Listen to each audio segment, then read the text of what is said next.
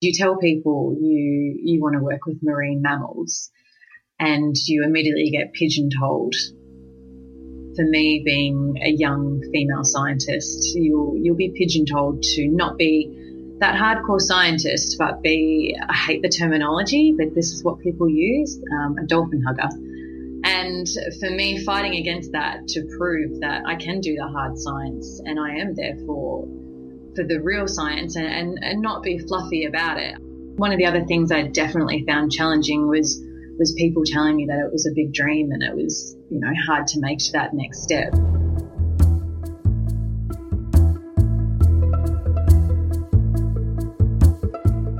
Welcome to From the Field, a podcast logging real life scientists and their efforts to improve the world one study at a time. I'm Priya Shelley.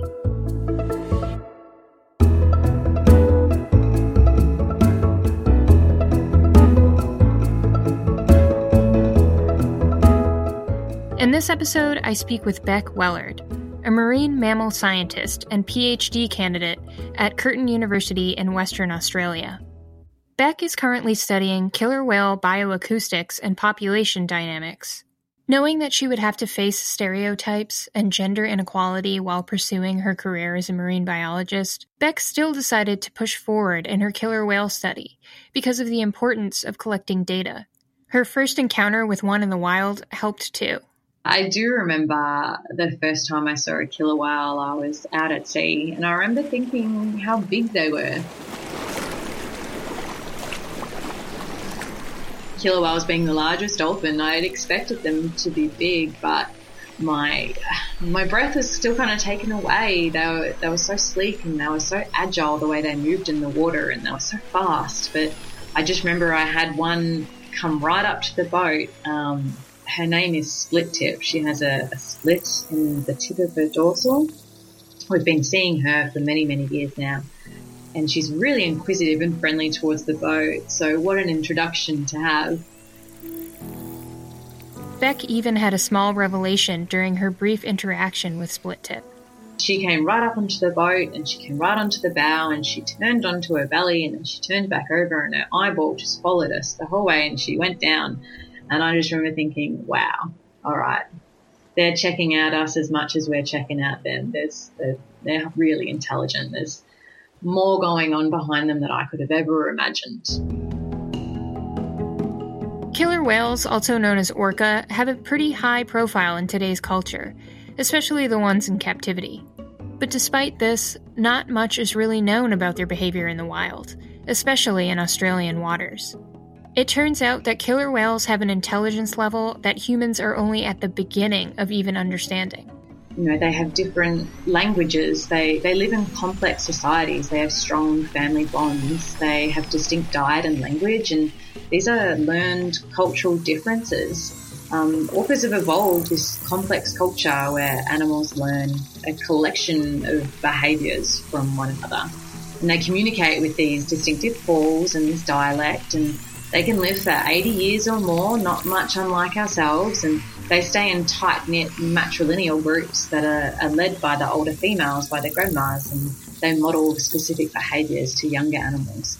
And their inquisitive nature and their playful attitude, I, I would do anything to, to keep following that dream and, and pushing through all those boundaries that people telling me that it's too hard to, to work with marine animals and to do that science. I think that just made me even more determined. You feel like you get to know them, and you know, the scientist in me tells me you don't, but you can't help but grow that connection when you see that same animal every year, and then you have the anticipation until the next season. And if they've had a new calf, it's even more exciting. And it's with good reason. Beck is among the first scientists ever to monitor killer whale behavior off the southern coast of West Australia in an area called the Bremer Sub Basin. The Bremer Subbasin just so happens to be one of the most unique deep water ecosystems on the planet because of what it attracts to its waters. So, Bremer Bay is found on the southwest coast of Australia. It's a tiny little town. Um, and you go 50 kilometres south offshore on that, and you'll come onto the Bremer Subbasin. And the Bremer Subbasin area extends over 11,500 square kilometres and it's in water depths ranging from 100 meters to 4,000 meters. And this stretch of ocean, it's just a tiny pinprick in, you know, in the big blue, and it has such a variety of marine life there.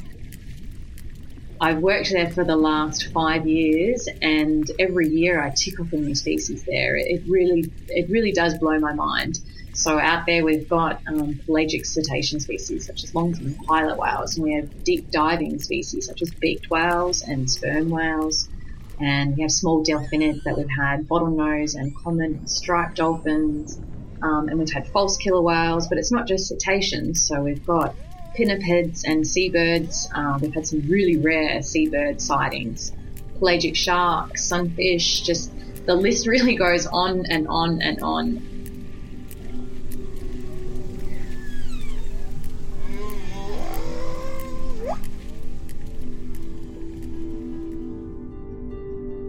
I've been studying this population of killer whales for nearly five years now, and my research is a first of its kind for this region.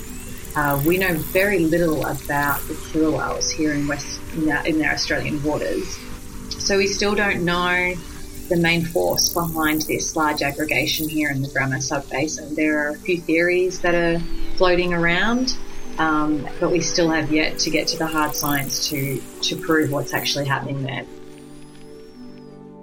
Several sources point to a phenomenon in the ocean called upwelling, where blowing wind pushes water away from the ocean surface and deeper, colder, nutrient rich water rises from beneath the surface to the top. And all those nutrients are like a beacon for the larger attractions of the ocean. We do think there is an upwelling of some sort, whether hydrocarbons are contributing to that. They may not be the main factor in that, but they may be contributing to it. But we still need to do some more research to figure out what's actually happening and why it's during this small time of the year. Is it is it just through this austral summer or is it happening all year round? We may not know because there may not be um, the right amount of people going through the area during the winter times um, to see that. So we really need to get on to the to the bottom of it, um, pardon the pun, to the bottom of the ocean there, just to figure out what actually is, and and have more oceanographers come and explore it a little bit more and and look into it because it really is an interesting area, and it is definitely an area that needs to be protected as well. Because this area has been left, for the most part, unstudied, it's also unprotected. And that leaves room for exploration on all fronts. There are oil and gas exploration permits off southern Western Australia, but no wells have been drilled there. Um, but there are exploration permits held. So we are hoping for full protection. Uh, that is one of the things that the Australian federal government is looking at with the new draft management plan under review. So let's hope that it does get protected because this really is one of those last wild, pristine places that is still untouched.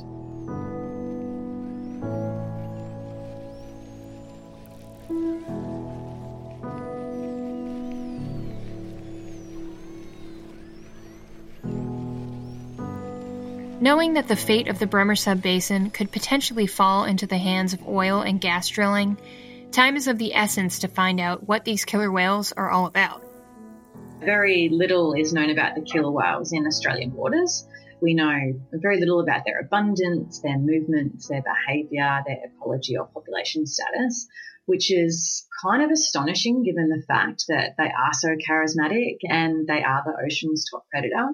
So there's no reliable estimate of the population size of killer whales and population trends are pretty much unknown. Most of the information we have on killer whale distribution has been obtained from incidental sightings from fishermen out at sea and other people out on boats. Um, killer whales are listed as data deficient, uh, meaning there is inadequate information to assign a conservation listing for this species in Australia. This is such a frontier of science that we still do need to get that baseline data. And without that, we don't have a leg to stand on. So that's where we all come in. In order to find out more about the killer whales, Beck has formulated a research study based on acoustic data and photo ID data collection two non invasive techniques that she uses out on open water at the Bremer Sub Basin. So with this acoustic data, I'm looking to describe the Australian killer call repertoire to see if the killer here have an Aussie slang. I'm looking to use passive acoustic monitoring to look at distribution of killer within our Australian waters. And I'm, I'm investigating the dialects within our different killer aggregations, so looking from the west coast to the east coast we can detect different marine mammal species that may be in that area. So we use hydrophone arrays to detect the position of a whale producing a sound, and then sometimes we can successfully follow these animals and track them as they move about in the ocean. So this is called, you know, passive acoustic monitoring. And this is a really inexpensive and effective way of observing cetacean distribution, migration, behavior, and population density and passive acoustic monitoring. It's powerful. It's a non-lethal and a non-invasive method that I use for assessing killer whale abundance and trends. And I look at defining their habitat use. But hold on. Some of you may be wondering, like I am, why particular marine life uses this sort of language to communicate in the first place. The ocean is, is far from quiet. So every time I lower my equipment, so a hydrophone, which is an underwater microphone, there's always something that I can listen to. So whether it be sounds that the ocean makes, like waves, or sounds that man makes, like ship noise, or sounds from animals at the sea. Uh, many animals, yeah, produce sound. So from the tiniest shrimp to the biggest whales. So why do marine mammals use acoustics? Well, the ocean, it's, it's very deep and, and light can only penetrate so far below the surface of the ocean. This meaning uh, that many marine mammals, they're living in an environment where they can't rely on their eyesight. So many marine animals have evolved to see with sound essentially. So they'll use acoustics for navigation, for detecting predators and prey, and for communicating with other members of their species. So sound travels almost five times faster through seawater than through air. So acoustic communication for marine mammals provides an efficient and uh, effective way for them to communicate. So each species of whale and dolphin, they produce a distinctive sound, so including whistles and moans and clicks and buzzes. Just by recording and monitoring these sounds, Beck opens up the potential to locate specific pods all over Australia and eventually beyond. A massive uh, questions that just hang over my head, and it's probably one of the biggest questions I do get asked by people is where are these killer whales going after you know you don't see them out? And I was like, that's the million dollar question. So if we understand what they sound like, I can look at there's noise loggers all over Australia and I can look through the data of all these noise loggers that have been reporting acoustics, and I can see if there are other killer whales within different regions of Australia. So we don't know much about their distribution. So if I can look through all the other data loggers around Australia and figure out if there's another area that the killer whales are passing through, or if once I know the different, if there are different dialects within our region, if I can see different family groups are traveling to different areas, that would be a huge step um, in learning more about our killer whale population.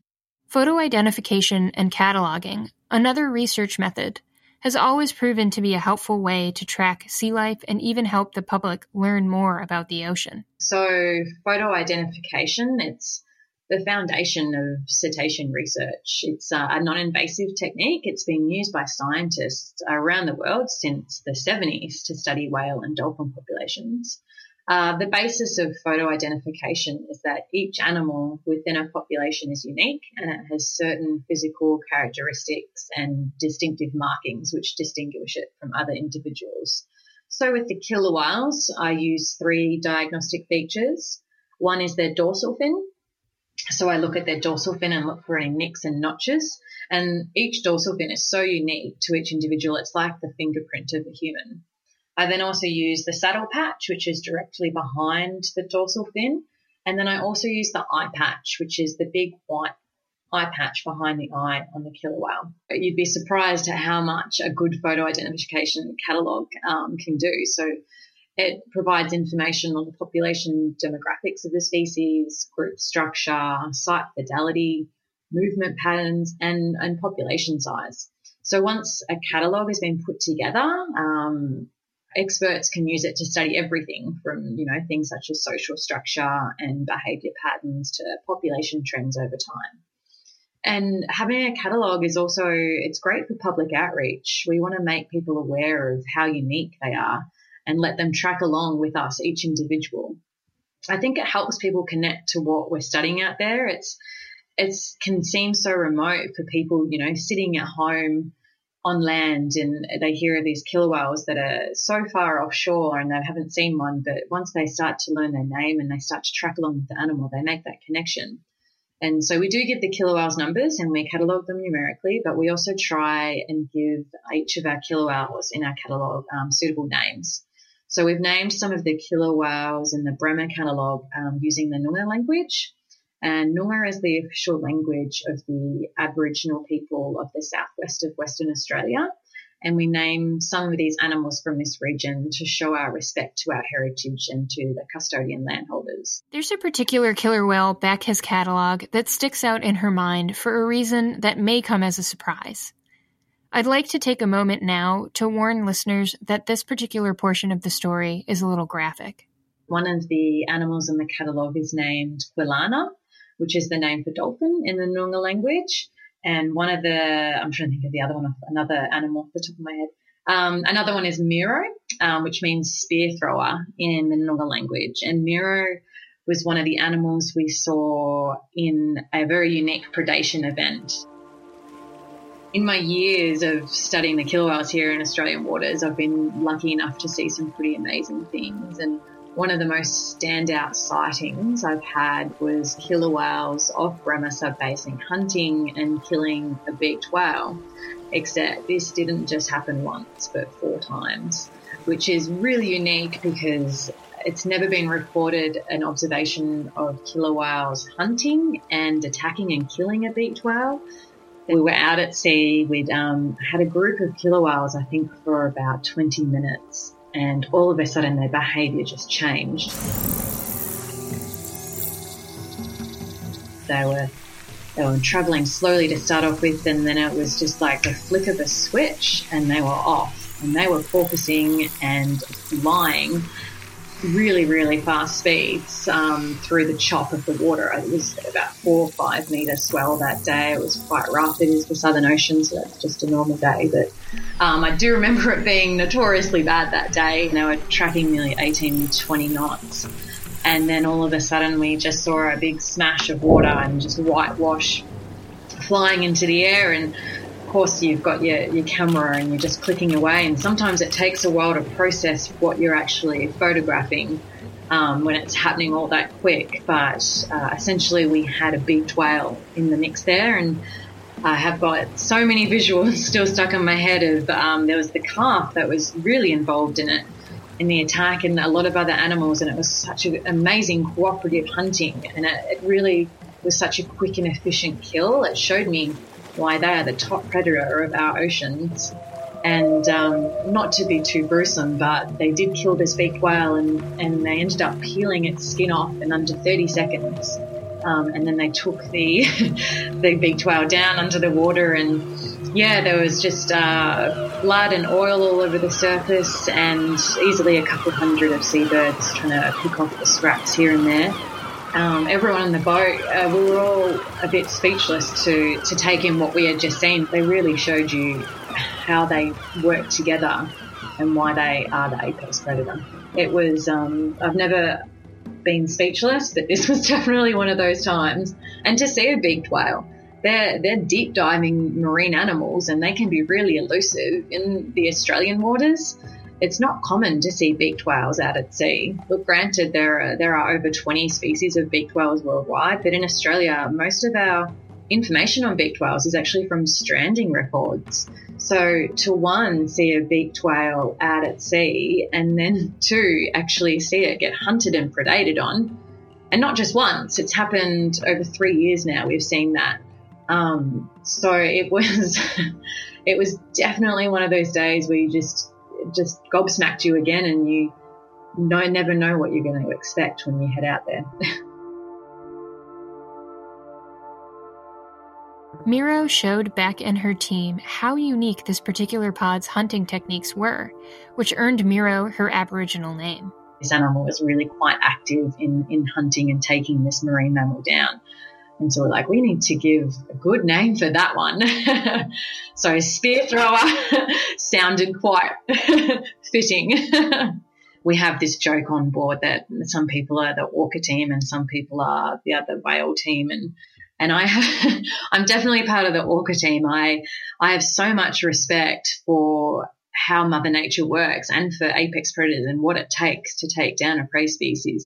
Witnessing an event like this adds ammunition to Beck's arsenal of data to help protect killer whales and their habitat of the Bremer Subbasin. The fact there there can be a population of apex predators in our waters in our own backyard, and we don't know anything about them. To me, it's it's really symbolic. We're not just benefiting killer whales. So killer whale is a charismatic animal, and it's something that people are naturally drawn to. And by highlighting people's interest in this animal, it also gives us an avenue so we can highlight the whole ecosystem.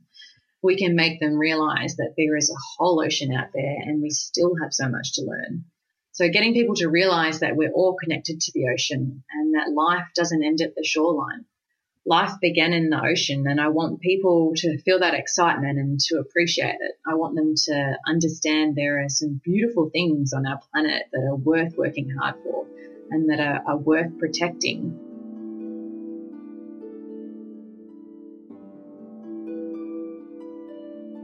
The ocean is space to me. It's that's the next that's the next place for discovery. I, have never had the mindset that I'd, I'd love to learn more. Of course, as a scientist, I'd love to know what's out there in the solar system. But for me, the next frontier of us exploring should be our own backyard, our ocean there are animals that are, are, being discovered in there, new animals every day. We're, we're discovering new species on this beautiful big blue planet.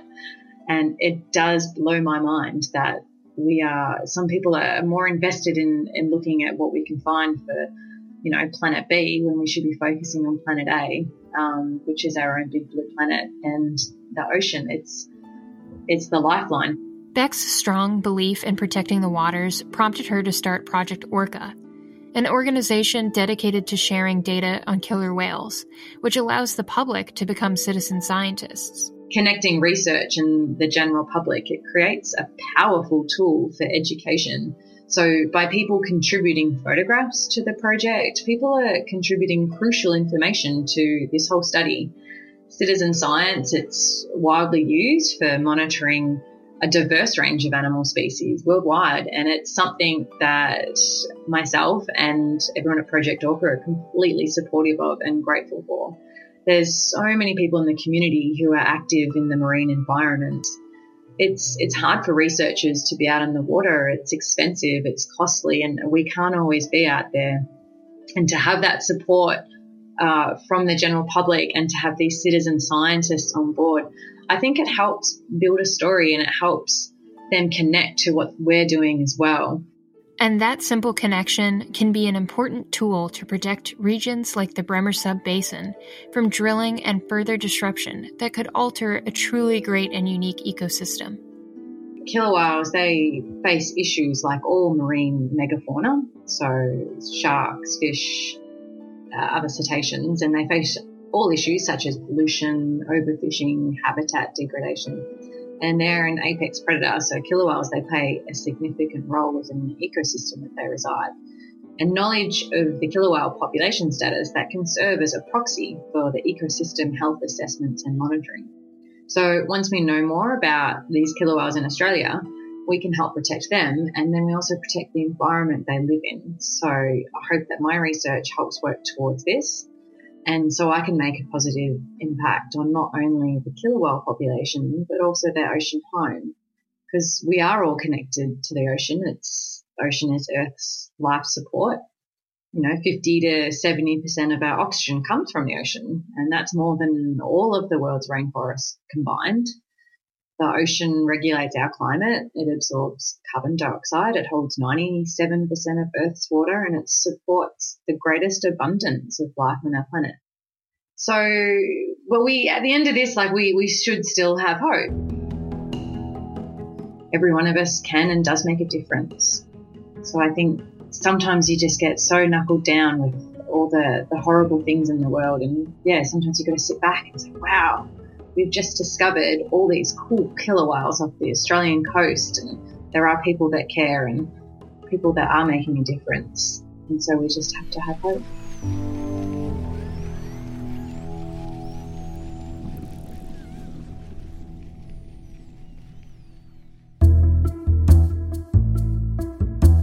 On the next episode of From the Field, we have on the order of 600 people die from heat wave, heat related deaths a year in New York City. And that's just the baseline, right? And that's what no one's even talking about. From the Field's written and recorded by me, your host, Priya Shelley. Editing and sound design by Danush Parvana. Final mix by Andy Stein. Original score by Dylan Gladhorn and artwork by Atea Nujacharis. Special thanks to our guest, Beck Wellard. If you enjoyed this episode of From the Field or have something to say, please leave a rating and review on iTunes. Don't forget to subscribe and please visit FromTheFieldPodcast.com for photos, show notes, guest links, and more.